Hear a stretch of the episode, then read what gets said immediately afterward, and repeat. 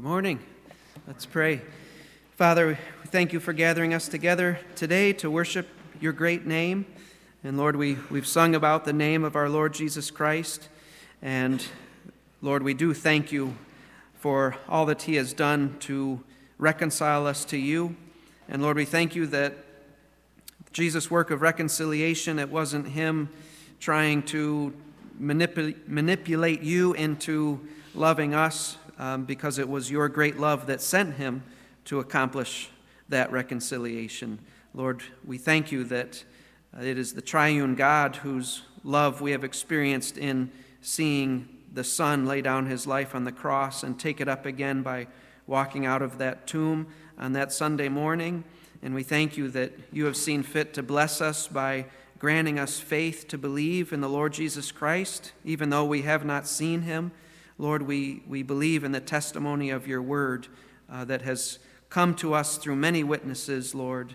We thank you for the, the historical reality and certainty of the resurrection of Jesus Christ, that we don't believe in a fable, we believe in a, an actual historical event.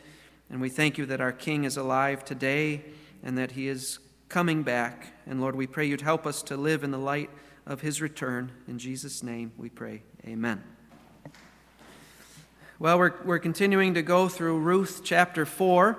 And once again, we're only going to cover a couple verses today, verses 11 and 12. So turn to Ruth chapter 4. And as I did uh, two weeks ago, I'm going to read from verse 1, just so we can get into the flow of the chapter.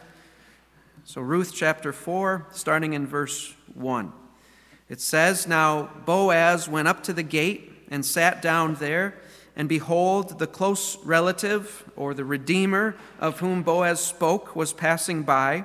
So he said, Turn aside, so and so, sit down here. And he turned aside and sat down. He took ten men of the elders of the city and said, Sit down here. So they sat down. Then he said to the closest relative, Naomi, who has come back from the land of Moab, has to sell the piece of land which belonged to our brother Elimelech.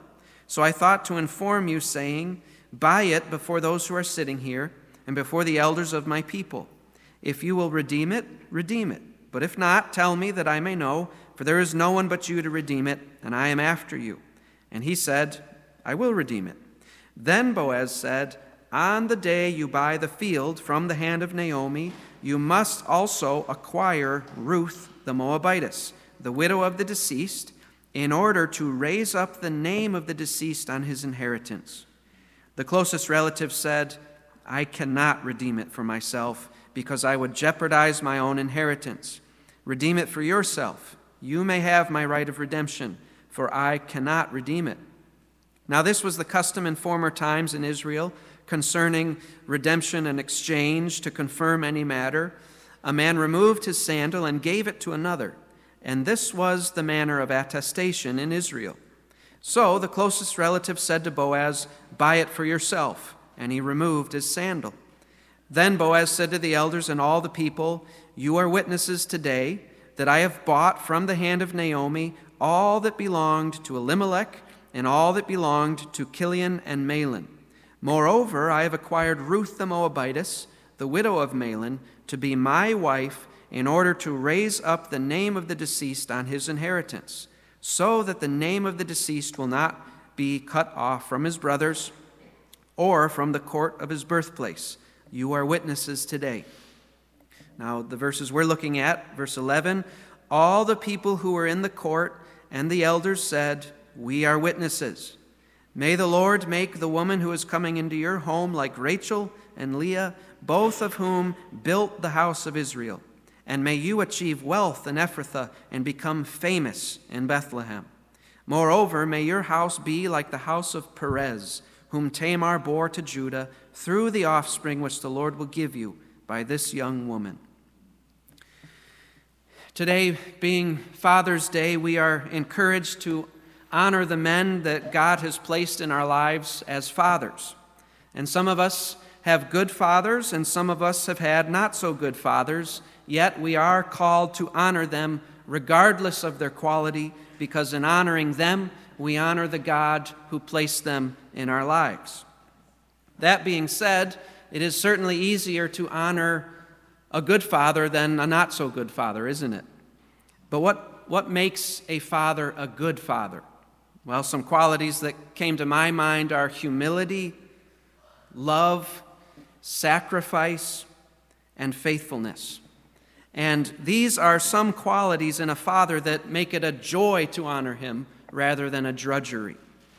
And as I was studying Ruth chapter 4, verses 11 and 12, it occurred to me that Boaz, in committing himself to redeem Naomi and Ruth's family, he was signing up to be a father, wasn't he? He was signing up to be a father. He was signing up to raise a son. And he was willing to do this, and he was desirous of doing this, even though, as we saw a couple weeks ago, uh, the child would not legally be his, because he was raising it up in the name of the deceased. And he was willing to do this, even though raising up this son, not only would it not legally be his, but he himself would not gain personally from this child. From a worldly perspective, he was doing this completely for someone else. It was not going to advance him in this world at all. In Boaz, we see someone who is humble. We see someone who has an others focused love. That's the only reason he was willing to do this was because he had that kind of others focused love. He was willing to sacrifice and he was willing to act faithfully to this family.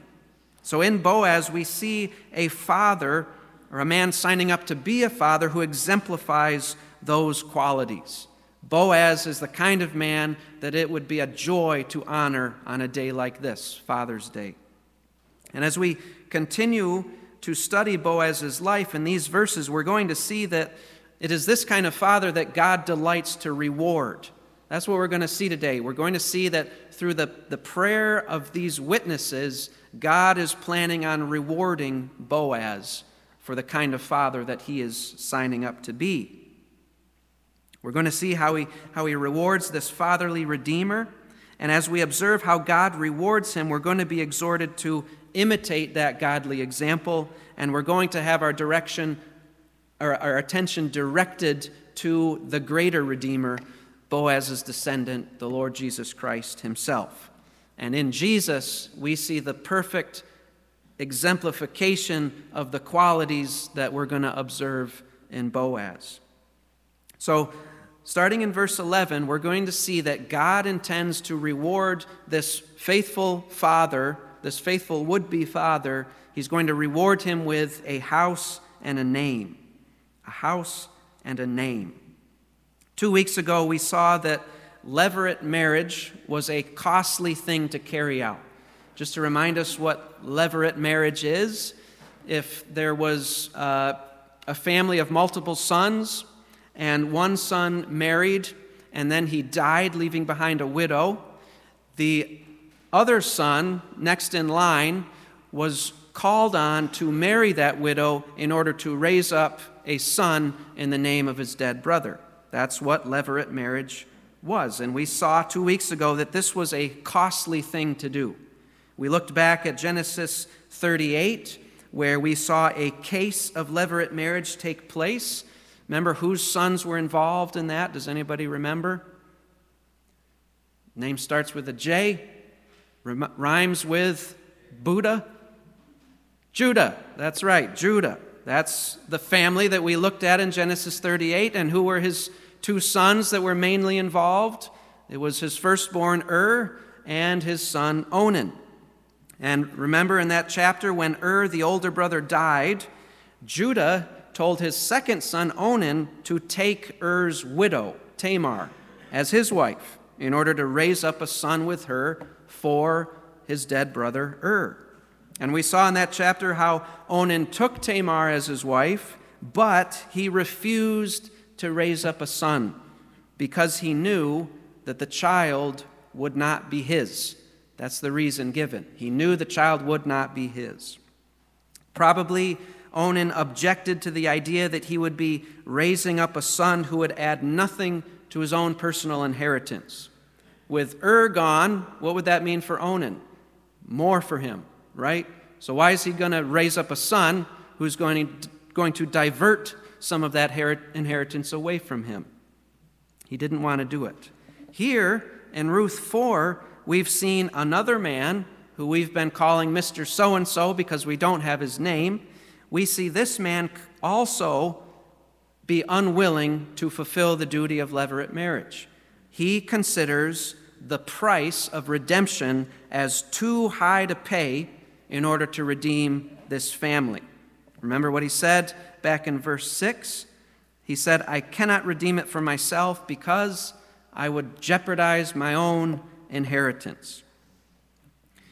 But in contrast to Onan and in contrast to Mr. So and so, we see in Boaz a man who does not consider the price of redemption too high to pay.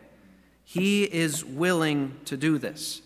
And stretching back into chapter 3, seeing his interaction with Ruth, he's not only willing to do this, he's desirous of doing this. He wants to love this family in that way.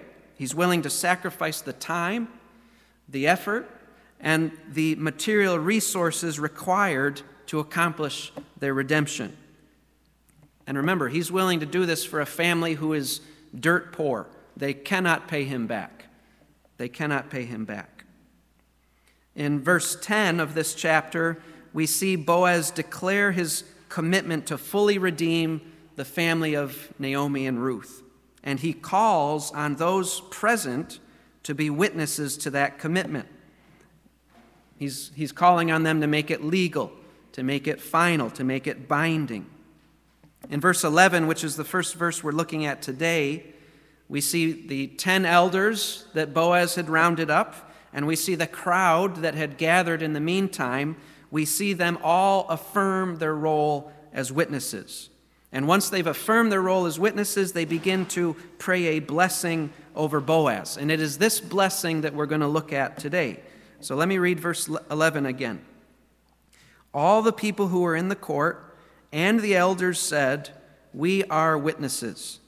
May the Lord make the woman who is coming into your home like Rachel and Leah, both of whom built the house of Israel. And may you achieve wealth in Ephrathah and become famous in Bethlehem. So that's, that's the blessing. They first pray that the Lord will make Ruth like Rachel and Leah. And what does the writer of Ruth describe, or, or, what do these witnesses describe Rachel and Leah as having done? They have built the house of Israel. In case anybody is here who's unfamiliar with Rachel and Leah, who were they? They were the two wives of who? Of Jacob, also known as Israel. And of course, when these witnesses say that Rachel and Leah built Israel's house, they don't mean that Rachel and Leah were carpenters, right? That's not what they're talking. That's not what these witnesses are talking about. They are speaking when they say they built the house of Jacob or the house of Israel, they are speaking of the sons that Rachel and Leah bore to Jacob. You'll recall if you read in the book of Genesis that it was through these two wives and both of their maidservants that 12 sons were born to Jacob. 12 sons. And the descendants of these 12 sons would go on to make up the what? The 12 tribes of the nation Israel. So, in the words of these witnesses, Rachel and Leah built up the house of Israel. And these witnesses are praying that God would use Ruth to do for Boaz what God used Rachel and Leah to do for Jacob. That's what they're praying. And if you, if you stop and think about it, this prayer of the witnesses is a bit of a plot twist. Because whose house, in chapter 4, whose house has Boaz been intent on building up? Who do you think? Elimelech's house, Mahlon's house, not his own house. Remember the, the purpose of levirate marriage? We read it a couple times in Deuteronomy 25, which outlines the law of levirate marriage. And we learn there in verse 9 that the purpose of levirate marriage is for the living brother to build up the house of his dead brother. Remember, if he refused, he'd be known as what? He'd be known as the man who refused to build up his brother's house.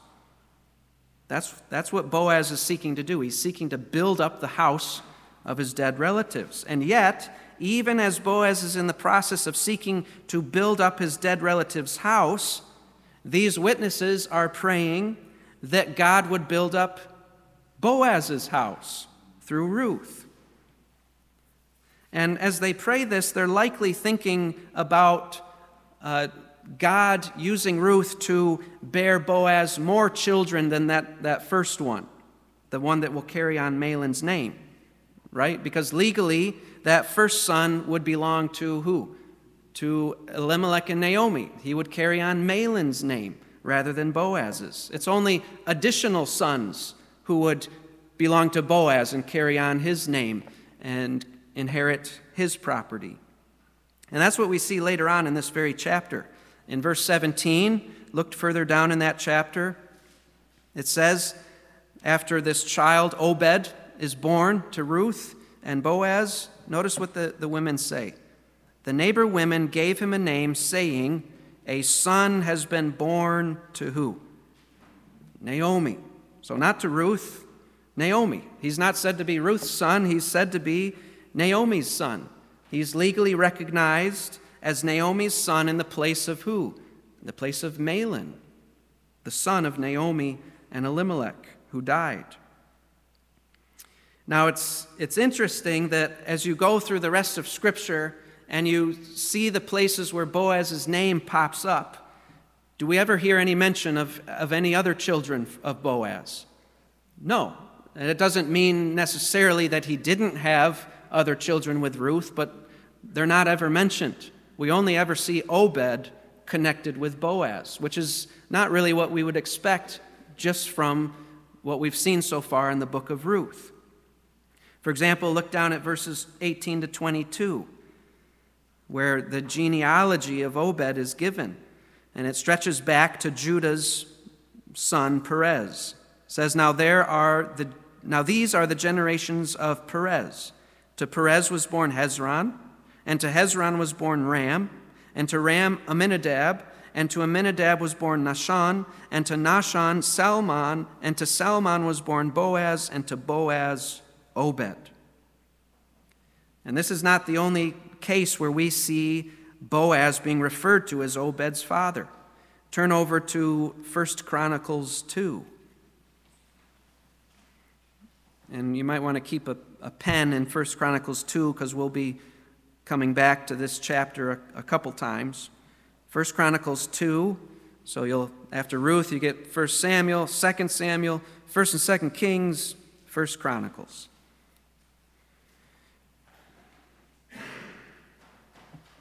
Again, in verses 9 through, through 13, we've got a genealogy. I'm going to pick it up at verse 11, where we see Nahshon, which we saw in the previous genealogy. 1 Chronicles 2:11 Nahshon became the father of Salma, Salma became the father of Boaz, Boaz became the father of Obed. And if you were to turn to the Gospels, to Matthew chapter 1, verses, uh, verse 5, and to Luke chapter 3, verse 32, where whose, whose genealogy is given there? Jesus's, the Messiah's. And in that genealogy, we find Boaz being listed as the father of Obed. So it seems as though, as Boaz sought for Obed to carry on Elimelech's name and Mahlon's name, God was seeing fit for Obed to also carry on Boaz's name. That's not what Boaz was seeking, but that's what God did. As we'll see later, it is actually Obed not any additional children whom God will use to answer these witnesses' prayer for Boaz. Obed is going to be the one that God uses to answer this prayer for Boaz that these witnesses are offering. So, in a, a, sense, very similar to how Rachel and Leah built a house for Jacob through the children they bore, so Ruth, as we'll see later, she is going to build a mighty house for Boaz through this one child that will be born, Obed. And the reason I know that is because who will Obed's descendant be just two generations later? Verse 17, we see that. Who's his grandson going to be? David, King David, the ruler of all Israel. And who will Obed's greatest descendant be according to the genealogies in the Gospels? King Jesus, who will be king not only of Israel, but of the whole world. So truly, these witnesses' prayer is going to be answered in a way far beyond, I'm sure, than, than anything they, they imagined it would. So they pray that in verse 11, but they also go on to pray that Boaz will achieve wealth in Israel, or in Ephrathah. And that word for wealth, it could also be translated as valor. They're basically praying that, that Boaz would experience uh, much fruit, much fortune, great prosperity in Ephrathah. And Ephrathah was just came to be another name for Bethlehem. They also pray that Boaz will become famous in Bethlehem. That's what it says at the end of verse 11. And the Hebrew for that phrase, become famous, it's more literally rendered this way May you call a name in Bethlehem. May you call a name in Bethlehem. And most translations render that as something like become famous, which is probably the sense of that phrase. And it's interesting again because this prayer is asking God to give Boaz that which he is not seeking for himself. Because whose name is Boaz seeking to preserve and advance? Not his own name, Elimelech's name, Mahlon's name. But these witnesses are praying that Boaz's name will become famous in, his, in Bethlehem, that his name will be the one called out in Bethlehem. So you see, as Boaz sought to build a house for someone else, God, through the, the prayers of these witnesses, is seeking to build a house for Boaz. And when you come to 2 Samuel and you read about the promise that God makes to Boaz's great descendant David, we see the same thing there. Turn, turn, to me, turn with me to 2 Samuel chapter 7. We're going to see that what God is doing for Boaz, he's going to do the exact same thing for Boaz's great grandson, King David. So turn to 2 Samuel 7. This is where God makes a covenant with David. We'll start in chapter 7, verse 1 of 2 Samuel. Now it came about when the king lived in his house, and the Lord had given him rest on every side from all his enemies, that the king said to Nathan the prophet, See now, I dwell in a house of cedar, but the ark of God dwells within tent curtains. Nathan said to the king, Go and do all that is in your mind, for the Lord is with you. So, what is, what is David concerned about? He's concerned that he, the servant of God, is living in a nice house while God Almighty, the ark of God Almighty, is just intense. He's wanting to build a house for God, he's wanting to build a more permanent place for the ark of God to reside. And then in verses, uh, verse 3, Nathan says, Yeah, you should go ahead and do that. But then in verses 4 through 7, God visits Nathan and says, No, no, I have other plans. Starting in verse 8, we see these other plans that God tells Nathan to go and share with David. Look at verse 8. This is God's word through Nathan to David. Now, therefore, thus you shall say to my servant David Thus says the Lord of hosts I took you from the pasture, from following the sheep, to be ruler over my people Israel. I have been with you wherever you have gone, and have cut off all your enemies from before you. And catch this I will make you a what? a great name, like the names of the great men who are on the earth.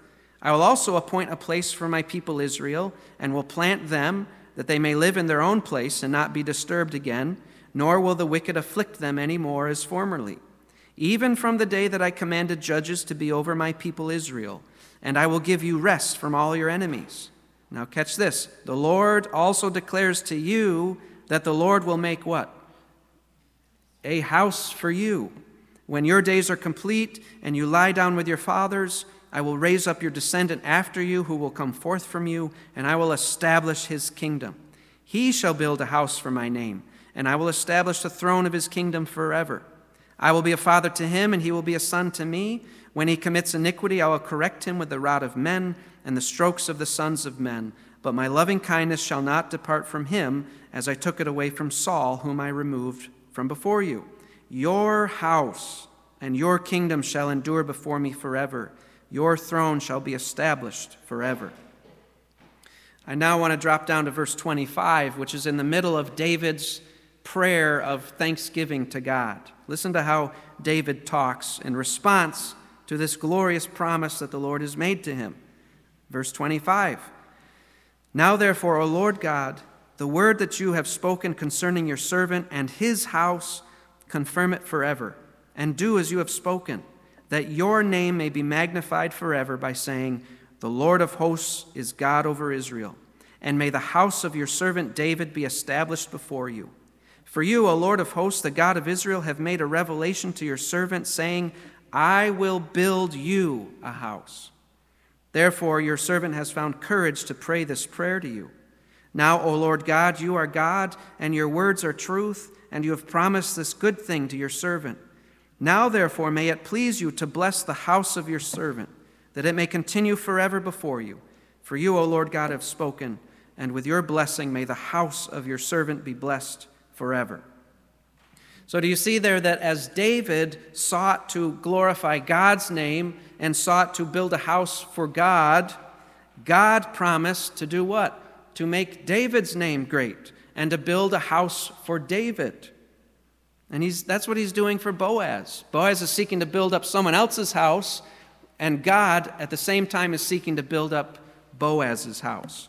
God honors those who, what? Who honor him.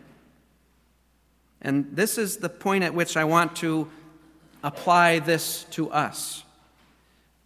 The question for you and for me is whose house are you intent on building up?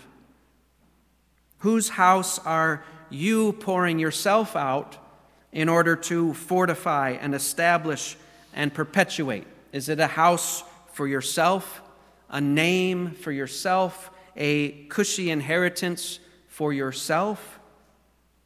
Remember, Onan and Mr. So and so sought that. They sought for themselves. And look at what happened to them. God executed Onan, and he caused the name of Mr. So and so to be forgotten, even to this day. That's what happens to those who neglect God's house to seek to build up their own house. As Christians, whose house are we to be intent on building up? God's house, right? God's house. And by God's house, I'm not referring to this physical be, uh, building, right? This is not the church. This is the meeting house for the church, which is you and me. I'm talking about God's temple. I'm talking about the church, you and me. I'm talking about those in whom the Spirit of God dwells. For example, we, we see the New Testament refer to us, the church, in this way. For example, you can write this down 1 Peter 2, verses 1 through 5. Believers are called living stones that God is uh, causing to be used to build up a house, a spiritual priesthood for Himself. You can write down Ephesians 4, verses 11 through 16, where Paul talks about how God has given teachers to the church for the equipping of the saints so that those equipped saints may do what? May build up one another in the body of Christ. Let me read to you Romans 14 and verse 19. There, Paul says, So then we pursue the things which make for peace and the building up of one another one another. He says very much the same thing in 1 Thessalonians 5 and verse 11.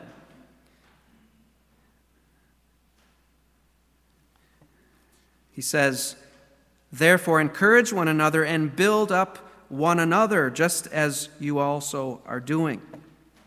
So that's what we're called to do. Just like Boaz, we're not to seek to build up our own house, we're seek to build up one another. We're seek to build up God's house. And how do we do that? We build up God's house, first of all, by bringing the gospel to the lost so that they may repent and believe and be added to God's house, that they may be made true worshipers of the living God. But in addition to that, we speak the truth in love to one another, and we lay down our lives in service to one another so that we may help one another pursue Christ's likeness, and in that way be built up as the body of Christ. And if you have any, any doubts about whether or not that is what we as believers should be pouring out our lives doing, then we need to read Matthew chapter 28, verses 18 to 20, which is the Great Commission. What did Jesus say there? He said, All authority in heaven and on earth has been given to me. Go, therefore, and make disciples of all the nations, baptizing them in the name of the Father and of the Son and of the Holy Spirit, teaching them to observe all that I commanded you, and lo, I am with you always, even to the end of the age. That is the mission. That is the mission. Those were the words of Jesus right before he ascended. Are we doing that? And amazingly, if we are faithful to do that, God promises to reward us. Just like he rewarded Boaz, just like he rewarded David, if we seek to seek first his kingdom and his righteousness, if we seek to build up his house, we will find God by his grace, though he doesn't owe us anything we will find him rewarding us. We will find him giving more of himself to us. We will find him using us more and more for his glory and his kingdom, now and in the age to come. So we see God rewarding Boaz with a name and a house. When we come to verse 12, back in Ruth chapter 4, we see God, through the prayers of these witnesses, we see God reward Boaz with preeminence. Preeminence. The witnesses of Boaz's redemption of Naomi and Ruth's family, they're not done asking God to bless Boaz. Look at verse 12. This is what they pray. They say, Moreover, may your house be like the house of Perez, whom Tamar bore to Judah through the offspring which the Lord will give you by this young woman. So they pray that God would make Boaz's house like Perez's house. Now, who was Perez? Well, Perez, as the witnesses say, was the son that Tamar bore to Judah. And again, this is stretching back to Genesis 38. Why don't you head back there? We're going to look at that again. Genesis chapter 38.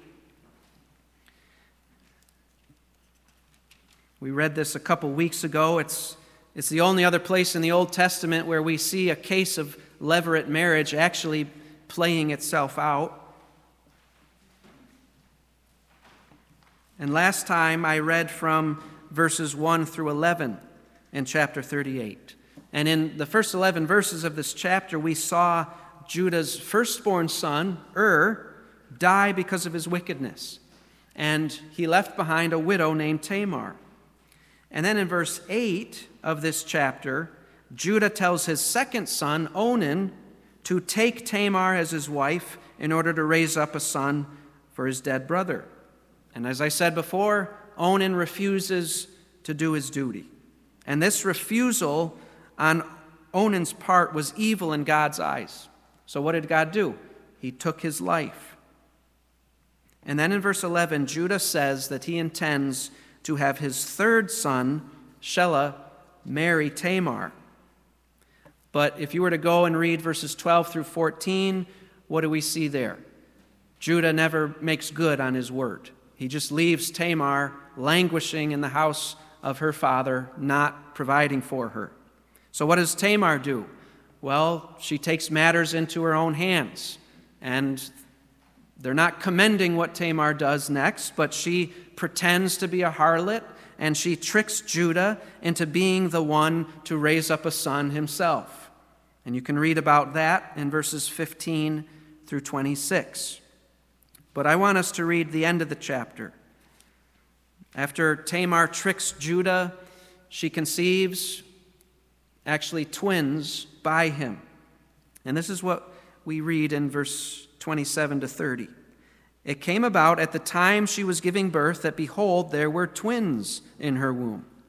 Moreover, it took place while she was giving birth, one put out a hand, and the midwife took and tied a scarlet thread on his hand, saying, This one came out first. But it came about as he drew back his hand that, behold, his brother came out. Then she said, What a breach you have made for yourself. So he was named Perez. That's what Perez means, a breach. Afterward, his brother came out, who had the scarlet thread on his hand, and he was named Zerah. So we see an unusual birth. Unexpectedly, Perez shoves his brother out of the way and winds up getting born first. And this unusual birth actually was a foreshadowing of things to come. It was as though God had providentially replaced Judah's wicked firstborn son, Ur, with this first son that, that Tamar bears, Perez.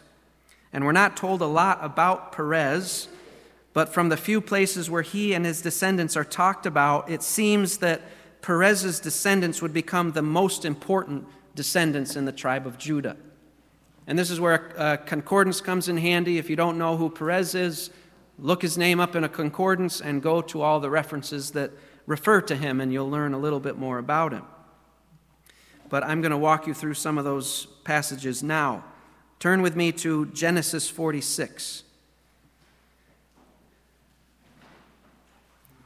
There's details in these verses that support the idea that Perez and his descendants became the dominant ones in the tribe of Judah.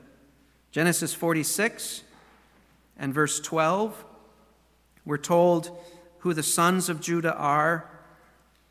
It says the sons of Judah, Ur and Onan and Shelah and Perez and Zerah. But Ur and Onan died in the land of Canaan. And the sons of Perez were Hezron and Hamul. So there we are only told of one son's children, right? Perez's sons. We're going to see later that Shelah and Zerah also had sons, but nothing is said about them. We're only told of Perez's sons, which indicates they are the important ones in the mind of Moses who was writing this down. Next, uh, turn over to Numbers chapter 26.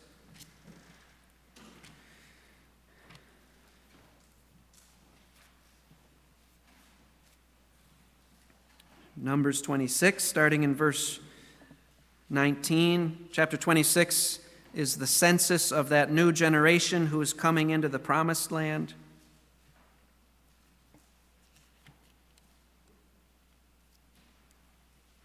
Numbers 26, starting in verse 19. The sons of Judah were Ur and Onan. But Ur and Onan died in the land of Canaan. The sons of Judah, according to their families, were of Shelah, the family of the Shelanites. So obviously, Shelah had other kids. Otherwise, there wouldn't be Shelanites, right? Of Perez, the family of the Perezites. Of Zerah, the family of the Zerahites. So Zerah had other kids as well that formed a clan. But then look at verse 21. The sons of Perez were of Hezron, the family of the Hezronites, of Hamul, the family of the Hamulites. These are the families of Judah, according to those who were numbered of them. So you see how Shelah himself bore the name of his clan, Zerah himself bore the name of his clan, but Perez, he bore the name of his clan, and his two sons bore the name of their clans. So again, he is prominent. He is prominent. Hopefully, you kept your finger in First Chronicles because we're heading back there. First Chronicles chapter 2. And I'm, I'm trying, the reason I'm taking you to these verses is so that we understand the significance of what the witnesses are praying for. Why would they pray for Boaz's house to be like Perez's house? That's what we're trying to discover by going through these references. First Chronicles chapter 2, starting in verse 3, it says, The sons of Judah were Ur, Onan, and Shelah. These three were born to him by Bathshua the Canaanitess.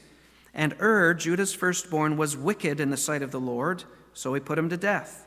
Tamar, his daughter in law, bore him Perez and Zerah. Judah had five sons in all. Now, here we hear about his sons that survived. Verse 5 the sons of Perez were Hezron and Hamul. Verse 6 now we get to know the, some of the sons of Zerah. The sons of Zerah were Zimri, Ethan, Haman, Calcol, and Dara. Five of them in all. So we find out there that actually Perez's twin brother Zerah had more sons than he did. He had, Zerah had five to Perez's two.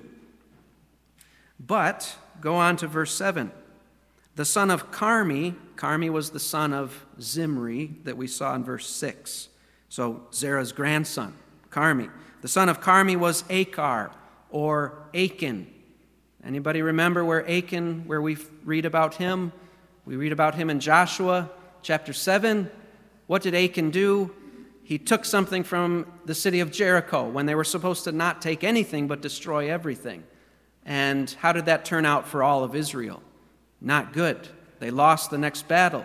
So Achan brought much trouble upon Israel, and he was actually called troubler of Israel. That is Zerah's illustrious descendant, Achan. So, right there, you see he's just based off that put down a notch below Perez. That's what it says in verse 7. The son of Carmi was Achar, the troubler of Israel who violated the ban. Next, verse 9 of this same chapter, we read about the sons of Perez's firstborn, Hezron. The sons of Hezron who were born to him were Jerahmeel, Ram, and Chelubai, or Caleb.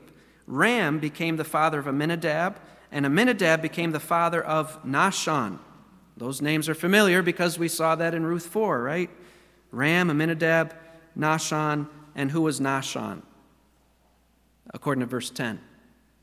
Leader of the sons of Judah. He was the leader of the sons of Judah.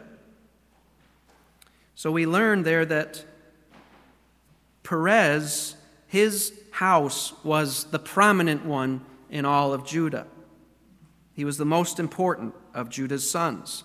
So now, now that I've tortured you with that, back in chapter 4 of Ruth, when the witnesses pray that Boaz's house would be like the house of Perez, what are they praying? They're praying that Boaz's house will be chief among his people, right? And is that prayer answered? Yes, in a way that was, again, far beyond, I'm sure, what the witnesses were even hoping for. His great grandson was David, who would become the king of all Israel. His greatest descendant, the Lord Jesus, would become the everlasting king of the whole universe. So, what a glorious reward for this humble kinsman redeemer, this man who was willing to lay himself down, to put his life on hold in order to redeem this struggling family. Boaz, while seeking an offspring for Elimelech and for Mahlon in order to build up their house and to continue their name, God sees fit to provide Boaz that which he was not looking for the greatest house in all of Judah through his offspring, Obed. As, as we've seen throughout the book of Ruth, the life of Boaz in his role as a kinsman redeemer foreshadows so many aspects of the life of our, our great Redeemer, the Lord Jesus Christ. And it's the same here. Turn with me, lastly, to Isaiah chapter 53. This is the last passage we're going to. You're well familiar with it. This messianic prophecy about the Messiah who is called the servant of God, describing his suffering I want to key in on verses 10 through 12 of this chapter. Isaiah 53, 10 through 12. And as I read it, see if you can detect any parallels between this servant and Boaz. Verse 10 The Lord was pleased to crush him, putting him to grief. If he would render himself as a guilt offering, he will see his offspring. He will prolong his days, and the good pleasure of the Lord will prosper in his hand. As a result of the anguish or the, the toilsome labor of his soul, he will see it and be satisfied. By his knowledge, the righteous one, my servant, will justify the many as he will bear their iniquities. Therefore, I will allot him a portion with the great, and he will divide the booty with the strong, because he poured out himself to death and was numbered with the transgressors. Yet he himself bore the sin of many and interceded for the transgressors. We read in these verses of the reward that God gives to his servant, the Messiah, who laid himself down. Now, I want you to think back to the testimony that the Gospels give us of the Lord Jesus. When the Son of God became a man to dwell among us, what was it that he came to do? When he became a man, why did he not take a wife? Why did he not bear children in order to make a great name for himself in this world? In Matthew chapter 4, where we see the devil tempt Jesus, in verses 8 through 10, when Satan took him up to a high mountain and showed him all the kingdoms of the world and their glory, and when he said to him, All these things I will give you if you fall down and worship me, why didn't Jesus take Satan up on his offer? Because that's not what he came to do. When Jesus came the first time, he didn't come to take over the world. He didn't come to make a name for himself in this world, man's world, Satan's kingdom. That's not what he came to do. He came to redeem a people. He came to lay down his life in the place of sinners so that he could pay the penalty for their sins and purchase their forgiveness. And yet, as we see in Isaiah 53 10 to 12, even as Jesus sought to lay down his life for others, God was seeing fit to do what? To make his name great and to build him an everlasting house. Isn't that what it says in verse 10? If he would render himself as a guilt offering, he will see what? He will see his offspring. After Jesus laid his life down, God saw fit to raise him up again and to give him countless sons and daughters who would bear his name. And what kind of name has God given this servant, this Redeemer? We read it in our call to worship. Philippians 2 9 through 11. God highly exalted him and bestowed on him the name which is above every name, so that at the name of Jesus every knee will bow, of those who are in heaven and on earth and under the earth, and that every tongue will confess that Jesus Christ is Lord to the glory of God the Father. Jesus gave up everything in order to redeem his people. And in turn, God gave his Son the universe as a reward. And Jesus is coming again. This time, he is coming to take over the world because it's his world. It's the world God gave him as a reward for his sacrifice that he accomplished. Isaiah 9, verse 6, describes this great name of Jesus in this way. Says, And his name will be called Wonderful Counselor, Mighty God, Eternal Father. Boaz signed up to be a father to this struggling family. Jesus, yes, he's God the Son. He's not God the Father. He's God the Son. But he is as a father to his people that he came to redeem and to build up a house to God for. He's eternal Father, Prince of Peace. And on this Father's Day, as you seek to honor your earthly father, do not forget to honor the one who is an eternal father to his people, the Lord Jesus Christ. And how do we honor him? We start by repenting of our sins and putting our trust in him alone to be our Savior and our Lord. Let's pray.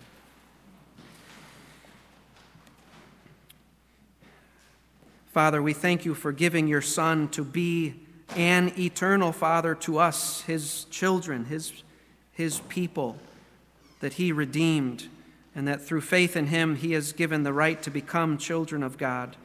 Lord, we thank you for our great Redeemer, our Lord Jesus Christ. We thank you for uh, how you used the life of Boaz to not only give us an example to follow in seeking the good of others over self, but also in directing our attention to our greatest Redeemer, the Lord Jesus, who has accomplished our eternal redemption.